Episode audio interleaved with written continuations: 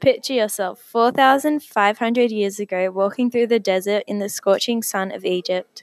On this guide, you will see what Egypt was like back in the Old and early Middle Kingdom. Not all pharaohs made pyramids, only the rich and famous ones.